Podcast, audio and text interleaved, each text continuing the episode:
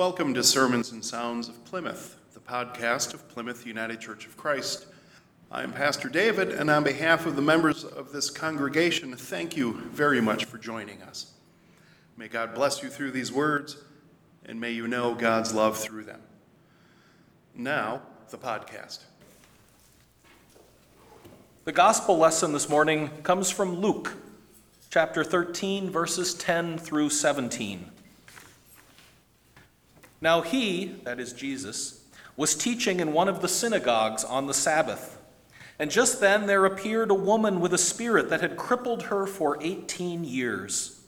She was bent over and was quite unable to stand up straight. When Jesus saw her, he called over and said, "Woman, you are set free from your ailment." When he laid his hands on her, immediately she stood up straight and began praising God. But the leader of the synagogue, indignant because Jesus had cured her on the Sabbath, kept saying to the crowd, "There are six days on which work ought to be done. Come on those days and be cured, and not on the Sabbath day." But the Lord answered him and said, "You hypocrites, do not each of you on the Sabbath untie his ox or his donkey from the manger and lead it away to give it, and lead it away to give it water? And ought not this woman, a daughter of Abraham, whom Satan bound for eighteen long years, be set free from bondage on this on the Sabbath day?" When he said this, all his opponents were put to shame, and the entire crowd was rejoicing at all the wonderful things he was doing.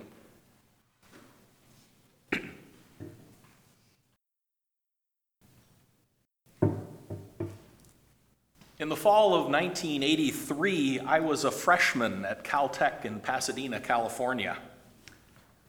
And it was a rough time for me. I had lots and lots of homework. It was my first year of college. I had far more homework than I could imagine, and I was pulling a lot of all-nighters. Most of, I had six-day weeks. Thursday and Friday together made one day, uh, because I was up all Thursday night doing homework sets. And that year, Uh, in November, the Army-Navy game was held in Pasadena in the Rose Bowl Stadium. And one of my best friends from high school, his name was Paul, uh, was going to the Naval Academy. And he managed, he, he had come to Pasadena to attend the, the uh, Army-Navy game. I think they shipped all of the, the Navy uh, uh, middies there for the game. And he managed to get, le- to get leave and come and see me on the Caltech campus. And we spent about an hour together talking about how our lives had changed since we were in college and how our lives were different from each other. To me, his life sounded terrible. I wore shorts and a t-shirt to class. He had to wear a uniform. If anything was out of place, he got a demerit. The upperclassmen harassed him. He had to do push-ups when something did wrong, when something went wrong. He had inspections. It sounded like a nightmare to me. I thought I had a rough time in college with a lot of homework. His sounded awful to me. And then he told me about one policy that they had at the Naval Academy, and for the first time I felt a little bit jealous of my friend. They had a policy that at eleven p.m. lights were out. For every midshipman, they all had to put down their books, turn out the lights, quit studying, and go to sleep. They were forced to take a rest. Now, to my sleep-deprived self, that sounded really, really good. All the rest I could have done without. I'm glad I didn't, didn't go to the Naval Academy. I wouldn't have made it very long. But to, to me, that sounded very nice. He was forced to take a rest. That's what a Sabbath is. Being forced, being, being mandatory to take a rest. And if some of you have gone to Moon Beach Camp, there's this wonderful time every day for one hour called F O B time, or flat on your back time, where the staff has to, to take care of the camp, but you have to take a nap at one o'clock every day in camp. And boy, is that wonderful. Now for the Hebrews who had been slaves in Egypt, I'm guessing, I don't, the Bible doesn't really tell us, but I'm guessing they didn't get a lot of days off. And so let me remind you of what happened in the Old Testament, that Moses led the Hebrew people out of Egypt uh, into the desert. Moses went up Mount Sinai, came back down with the Ten Commandments. And one of them was that every seventh day you take a rest. That was the Sabbath. You had to take a rest. That was a day dedicated to the Lord, but also a day to recuperate, to rest. Mandatory rest time. No one could take that away. Your employer couldn't take it away. The religious leaders couldn't take it away. That was a pretty good commandment, especially if you had been slaves somewhere else. Now, if you read the law, if you read Leviticus or read some of, some of the commandments are pretty burdensome. This was not a burdensome commandment. This was a blessing to the people, to be forced to take a rest. And I wanted to give the idea of just how important this commandment was, how important the Sabbath was to the Jewish people by rereading that last paragraph that Deb just read from Isaiah. It says New Testament uh, lesson. I got a typo in the, in the bulletin, but the Old Testament lesson from Isaiah. If you refrain from trampling the Sabbath, from pursuing your own interests on my holy day, if you call the Sabbath a delight and the holy day of the Lord honorable, if you honor it, not going your own ways, serving your own interests, or pursuing your own affairs, then you shall take delight in the Lord, and I will make you ride upon the heights of the earth. I will feed you with the heritage of your ancestor Jacob, for the mouth of the Lord has spoken. I can't hear that and not think this was something very, very important. To work on the Sabbath was disrespectful to God. It was also disrespectful to other people. Imagine you're a farmer and some other farmer forgets about the Sabbath and starts working. All of a sudden he's working seven days a week and you're working six, and he's producing more, and you have to do that to compete. The Sabbath system works only if everyone takes the Sabbath. And so there was a lot of pressure to keep the Sabbath. The Sabbath was religious law. It was national tradition. It reminded the people what it was like to be slaves. And it was a social necessity. So this was not a minor thing. Now, in our gospel lesson this morning, Jesus breaks the Sabbath. And let's not finesse it. Jesus breaks the law. There, there's not a, a night you, we can try to weasel word our way around it, and he bends it or reinterprets. He breaks it pretty openly. He does it by healing a woman on the Sabbath. And he gets chewed out by the head of the synagogue. He's preaching in a synagogue, and he gets chewed out by the head of the synagogue. Now, to us, that seems perfectly reasonable that we would heal someone and make that a more important thing than keeping the Sabbath. But remember how important it was to those people. And this was a very radical thing for Jesus to do, because the law was flexible. Might not seem that way to us now, but the law was flexible and Jesus wasn't. Let me explain. The Sabbath had exceptions. You could take your cattle or your donkey or your oxen and lead them to water. They needed water every day, so there was an exception made. It was something important. You needed to keep your cattle alive, treat them well, so you were allowed to water your cattle, like it's mentioned in the scripture passage. You could also save a life on the Sabbath. The leader wasn't upset that Jesus healed the woman. The leader was upset that he healed the woman on the Sabbath. She had been crippled for eighteen years. Would one day matter? Could Jesus have waited one day, kept that Sabbath going? It's not about healing the woman or not healing the woman. It's about healing this woman that had been sick for eighteen years during the Sabbath, or waiting until sun, Sabbath ended at sundown, waiting till sundown to heal her. Maybe it was only a few hours. We don't know. So that's why the leader, that makes the, the, the leader of the synagogue seem a little bit more reasonable. He's not saying, don't heal the woman. He's saying, can't you wait a day? It's been eighteen years. Now, if she had just collapsed in the middle of a service. He probably would have come over. That the leader of the synagogue probably would have helped her himself. That was something you could do. But this wasn't a crisis situation. She wouldn't be any different tomorrow than she was the previous day. If it had been an emergency, the law would have allowed that healing to take place. So you can, you can imagine the leader of the synagogue saying, "Would it matter? Could you wait one more day, Jesus? Can you keep the Sabbath? This is an important thing. This is recognizing God. Can you wait one more day?" And Jesus would have answered back, "No." Or maybe he would have answered back, "No." I don't know. But for Jesus, compassion, even a little bit of compassion, even saving this woman from one day of agony, even though she'd had it for eighteen years, was more important to him than keeping the law. Now, if you read Matthew chapter five, and I'll, I'll mention, some of you may be familiar with the old King James version on this one. Jesus said, "I have not come to change a jot or a tittle of the law." He wasn't going to change a bit. But if you follow his actions, Jesus and his disciples broke the law pretty regularly, and they bent the law pretty regularly and reinterpreted the law, but always when compassion mattered. I'm going to take a little detour here and, and talk about why we have laws, at least ideally.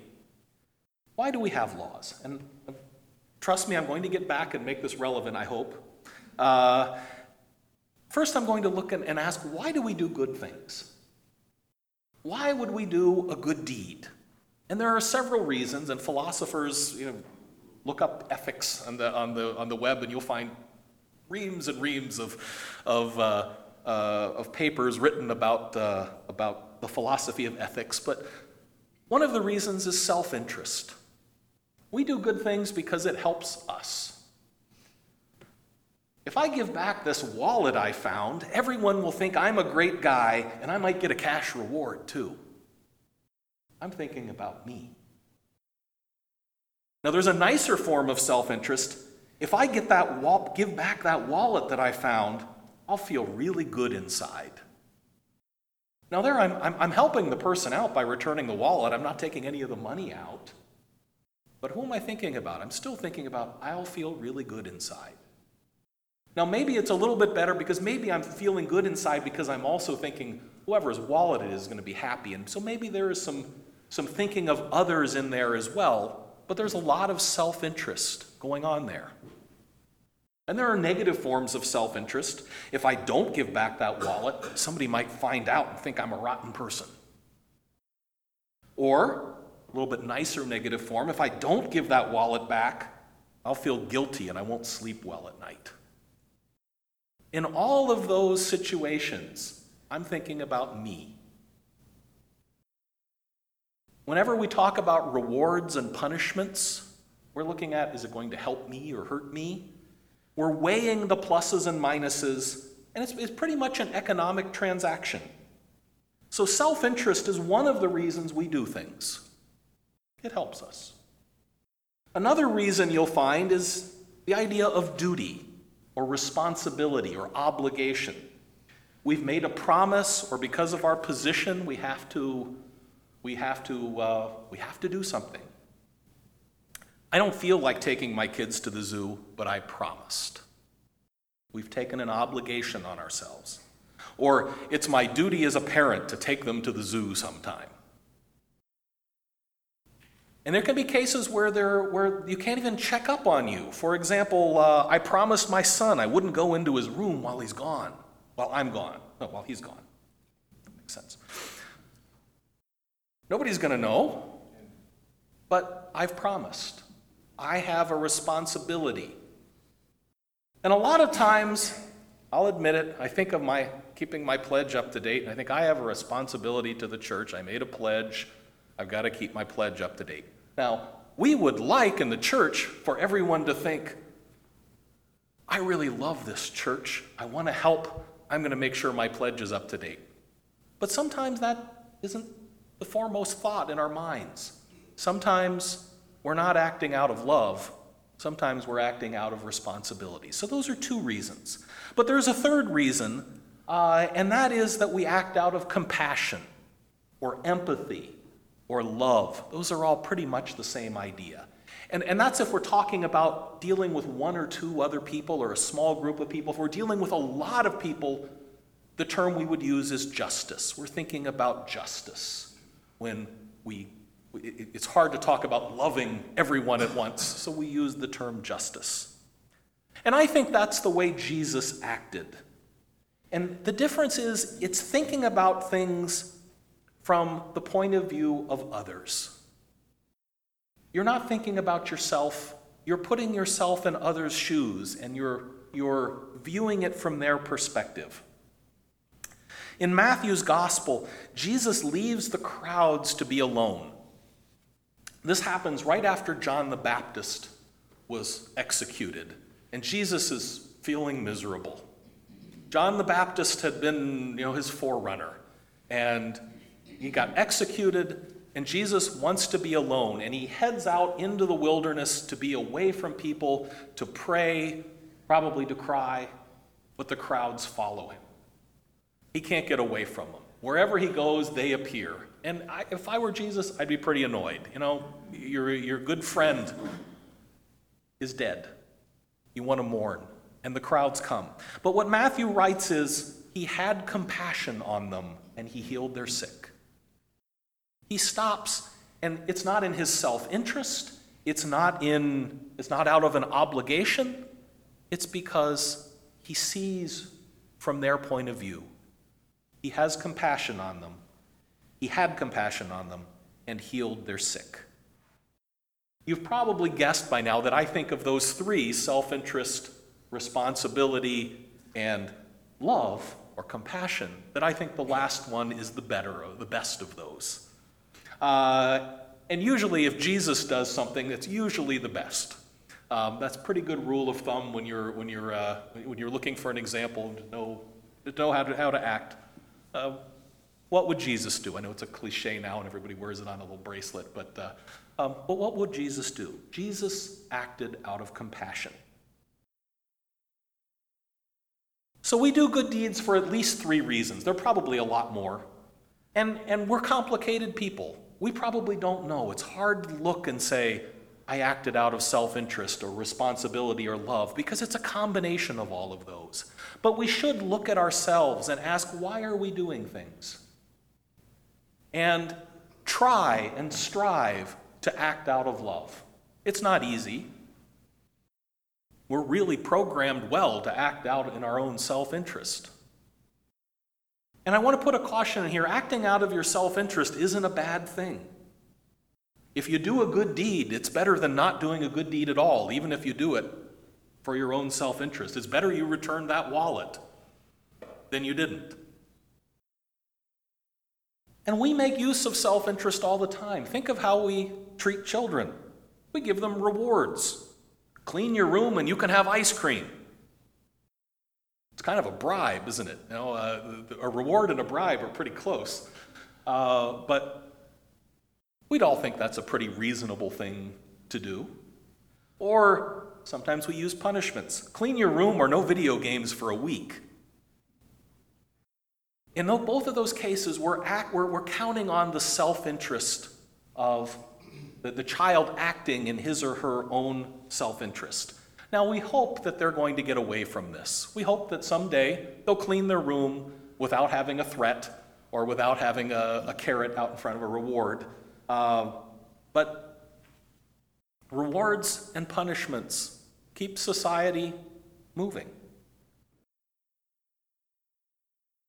Think about driving on the highway.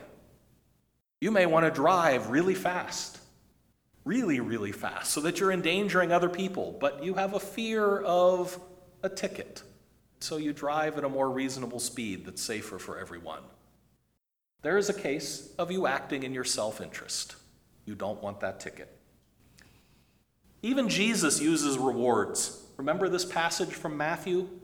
Whoever gives even a cup of cold water, truly I tell you, none of these will lose their reward. So it's not a bad thing to do a good deed based on your self-interest. It's just that love is a better way if you can. Now, duty is not always bad either. Acting, th- doing good deeds out of responsibility, there's nothing wrong with that. It's not in the, in the self-interest of a firefighter to run into a burning building. I think that'd be kind of opposed to their self-interest. They do it because it's their duty. They don't have time to sit and ponder and wonder, is there someone in there? Do I love that person that's in there? Oh, but do I love my family more? They don't have time for a philosophical debate. They need to run into that burning building and see if someone's in there or not. Now, that firefighter probably did do a great act of love, but the act of love happened earlier. The act of love happened when they decided to become a firefighter and said, I will take I will put myself in danger if it's needed. But when it comes to that time, that instant, they're probably acting on duty. They're going to act very, very quickly. They don't have time to think. So why am I talking about self-interest and duty? Because that's the way laws work. You pay your taxes out of a sense of duty as a citizen. Maybe. If you don't, you probably pay your taxes out of fear that you're going to get a fine. Self-interest. So it's either out of duty or self-interest. I maybe I I don't. So maybe some of you are better people than I do and you pay your taxes out of love, but I'm really kind of doubting that. Most of us are sitting there uh, thinking how wonderful and compassionate it is to pay your taxes. But you can see that the, that's why we, we have laws. Laws appeal to a sense of duty or to self-interest. Laws aren't bad. The law, the religious law of Jesus' day wasn't bad. In fact, Jesus affirms the basic goodness of the law. He says, he summarizes the law. It's to love God and love your neighbor. That's why there's that law. So sometimes we're not perfect. We're weak. We're not going to act out of love all the time. So laws are kind of a backup. That self-interest, that uh, that duty, those are things that can help us get through when we can't act in love all the time. But acting in love is better, and that's what we as Christians should strive to do. And according to Jesus, even a little bit of compassion, healing a woman who's been ill for eighteen years, one day earlier, justifies breaking the law. And that wasn't a bad law. It's not like the Sabbath was an unjust law. I hope I've made the case that this was a good thing. The Sabbath was something that really helped the people. There are unjust laws out there, but I don't think that was one of them. Nevertheless, Jesus breaks that law because of compassion. Love is a higher authority than law. Now, acting out of love isn't easy. Our society values self-reliance. Got that rugged individualism. Love makes you dependent, not self-reliant. Our society values self-defense. Love makes you vulnerable. Our whole society is built on self-interest and competition. If you look at our economic system, there's competition built in there. If you look at our educational system, it's competitive. It's counting on you acting in your self-interest to get those better grades. Our legal system is competitive. It relies on self-interest, that you're going to get a, a lawyer to make you the best case on your behalf. Our society doesn't value love and compassion very much, at least not in its institutions, except maybe, and I hope, in the church. Acting out of love gives us a lot of freedom and authority. We can break rules, and that's scary. That's a scary amount of authority. We might prefer to have a few clear rules that just tell us what to do. I'm thinking when I had all that freedom in college compared to my friend, I had lots of freedom. I had the freedom to stay up till all night doing homework assignments, and my friend didn't have that freedom, and he got sleep. So sometimes freedom is scary, but we are called to act out of love, even if it means breaking laws. even if it means breaking religious traditions and religious teachings, even if it means breaking social customs. I just watched a documentary this week on the Greensboro Four. I don't know if you're familiar with the Greensboro Four, uh, but maybe if I tell you a little about it, it might jog your memory. Um, some of you may remember this. I, I was not born yet, but in February of nineteen sixty, uh, in Greensboro, North Carolina, uh, four African-American men, young men, they were, they were college students, were upset about segregation in their town, and they staged a nonviolent sit-in at a Woolworth lunch counter. And they just came in and they sat at the counter and asked to be served. Now, that had happened in other places in the South, and men were beaten, they were arrested, they were jailed. This was against the law then. Some of them were dragged off and lynched, or beaten and killed. So they were doing a great, taking a great risk. They risked jail, they risked beatings, they risked death because they wanted a more just society. Now there's some self-interest there, they were caring about themselves, but they were also concerned about every other person who couldn't sit down at that lunch counter. They were concerned about future generations and their children.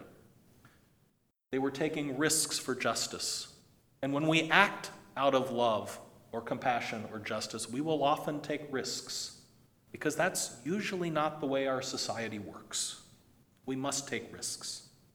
Now, I don't mean that we should carelessly or casually or stupidly just go out and break laws because we can. This is something we should do when love or compassion or justice requires it, and only when love or compassion or justice requires it. Jesus didn't go out just trying to pick fights. He kind of did in this case, but he did it for compassion. But he didn't go out trying to pick fights for the sake of picking fights. Let's put it that way.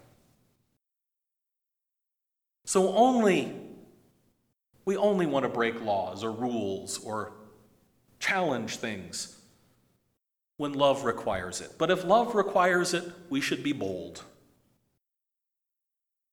So strive to love. Learn to act on that love. Love Jesus. Love God. Love your neighbor, and according to Jesus, that's everyone. That's the real point behind the law. Amen.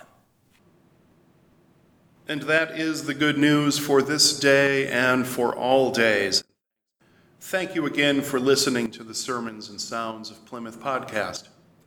If you are in the Eau Claire area, we especially invite you to join us for worship on Sunday mornings at ten thirty a.m., and I invite you also to check out our website at p c u c c dot com for upcoming events and special worship services. From Plymouth United Church of Christ, Eau Claire, Wisconsin, this is Pastor David. Thank you for spending this time with us. May God bless you.